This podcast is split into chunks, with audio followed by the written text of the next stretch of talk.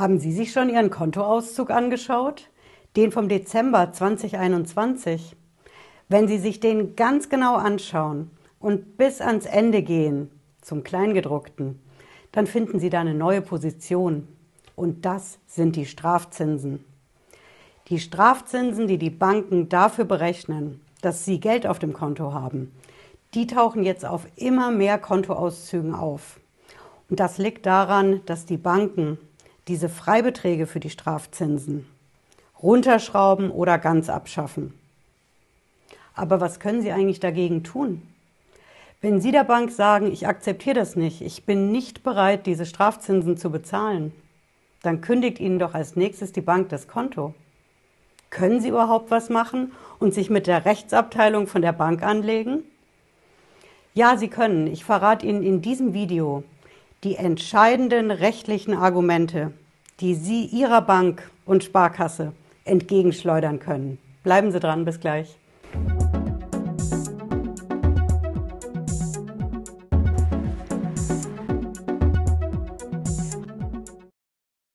Hallo und herzlich willkommen. Ich bin Patricia Lederer, ich bin Rechtsanwältin in der Frankfurter Steuerrechtskanzlei Tax Pro GmbH. Wir schauen uns heute zusammen das Thema Strafzinsen an und wie Sie sich dagegen mit rechtlichen Argumenten wehren können. Denn wir haben eine ganze Reihe an rechtlichen Argumenten. Haben Sie sich jetzt in der Zwischenzeit schon mal Ihren Kontoauszug angeschaut? Sie werden auf dem Kontoauszug das Wort Strafzinsen nicht finden. Ja, und auch nicht Negativzinsen, sondern auf den Kontoauszügen. Da steht jetzt ein ganz bestimmtes Wort und das nennt sich Verwahrentgelt. Also Entgelt, Gebühr für die Verwahrung von Ihrem Geld bei der Bank. Das ist die Position, die Sie auf Ihrem Kontoauszug suchen müssen oder auf den Briefen, digital oder Papier, die Sie von der Bank bekommen. Und die Banken haben einen guten Grund, diese Gebühr so zu nennen. Den Grund verrate ich Ihnen, das ist nämlich ein rechtlicher. Wenn die Banken sagen würden, das sind Strafzinsen dafür, dass Sie Geld auf dem Konto haben, dürften die das ja gar nicht. Zinsen zahlen Sie in Deutschland nur, wenn Sie Schulden haben. So steht es im bürgerlichen Gesetzbuch. Das heißt, für Guthaben auf der Bank können Sie keine Zinsen zahlen und dürfen die Banken auch keine verlangen. Und deswegen gehen die Banken hin und nennen das nicht Zinsen, sondern Verwahrentgelt. Und das Verwahrentgelt, ja, das soll so eine Art Ja, Auftrag suggerieren. Sie geben der Bank den Auftrag, ihr Geld zu verwalten. Ähnlich bisschen wie beim Schließfach. Ja, im Schließfach, da lagert das, was Sie da an Wertsachen reinpacken. Und genauso wollen die Banken das auf dem Konto auch sehen. Sie haben auf dem Konto das Guthaben und die Bank verwahrt das Geld auf dem Konto für Sie. Genauso wie die Wertsache im Schließfach. Aber es gibt einen entscheidenden Unterschied. Was Sie im Schließfach haben, das bleibt darin und die Bank kann damit nichts anfangen. Was Sie aber auf dem Konto haben, damit kann die Bank ja arbeiten. Die Bank nimmt das Geld, was Sie auf dem Konto haben und legt es zum Beispiel an oder sie verleiht es an andere. Wenn die Banken ihr Geld nehmen und an andere Firmen oder Personen verleihen für vier Prozent Zinsen, und noch mehr. Dann arbeiten die Banken mit diesem Geld. Und das ist ein rechtliches Argument. Genau dagegen, wie die Banken nämlich argumentieren. Die Banken sagen, och, wir haben keine andere Wahl. Wir können ja gar nicht anders. Wir müssen ja selber für unsere Guthaben bei der Europäischen Zentralbank, bei der E Z B, auch bezahlen. Genau dort müssen wir auch diese Strafzinsen bezahlen. Und deswegen erleben wir immer wieder diese Argumentation der Banker, die sagen, wir geben diese Zinsen ja nur weiter. Wir sind unschuldig. Wir können gar nichts dafür. Und genau das stimmt eben nicht. Punkt eins, die Banken arbeiten mit dem Geld, was sie auf der Bank haben. Und Punkt zwei, das mit der E Z B stimmt so ja nicht. Die Banken haben bei der E Z B Freibeträge. Die legen ihr Geld bei der E Z B an.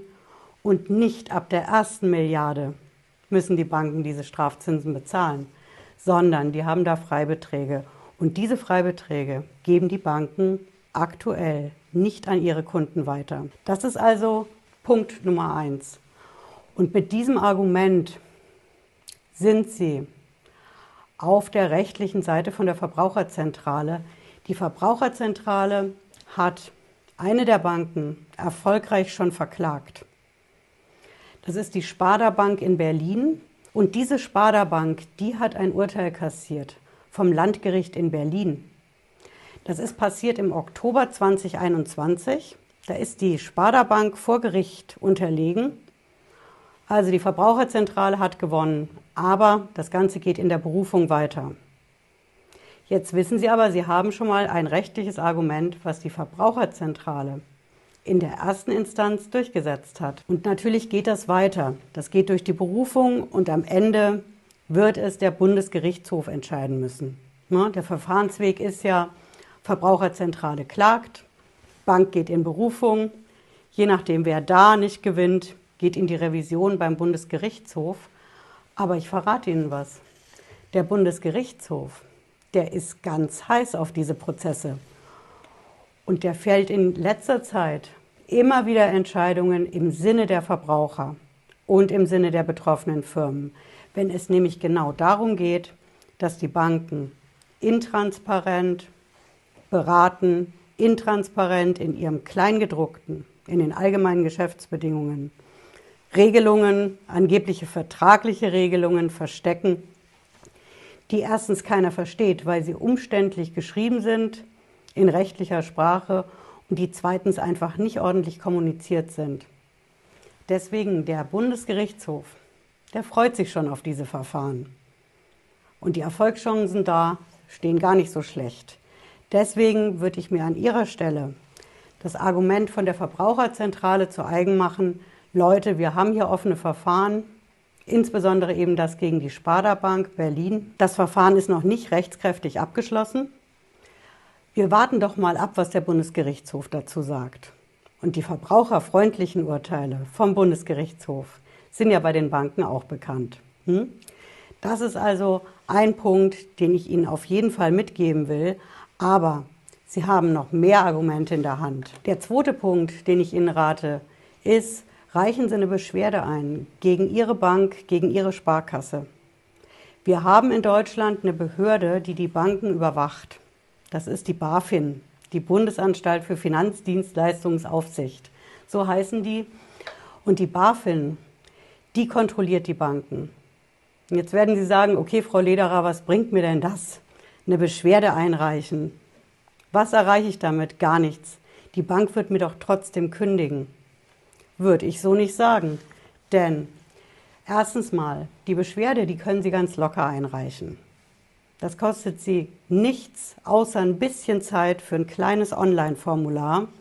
Die BaFin selbst hat auf ihrer Webseite diese Beschwerdeformulare online gestellt. Sie finden den Link in der Videobeschreibung. Wenn Sie da drauf gehen, können Sie die Beschwerde direkt absenden. Und die BaFin ist ganz heiß auf solche Beschwerden. Schauen Sie, die Behörde, die die Banken kontrolliert, hat schon das eigene Beschwerdeformular, mit dem Sie sich gegen die Bank beschweren können. Und was Sie wissen sollten, ist, dass die BaFin, seit sie einen neuen Chef hat, ganz heiß drauf ist, die Banken bei uns in Deutschland zu kontrollieren. Hm? Die BaFin schickt mittlerweile Testkunden los. Bundesweit sind die unterwegs und testen die Banken. Und bei der Gelegenheit stellen dann die Tester auch fest, was läuft da schief, wie beraten die Banken falsch.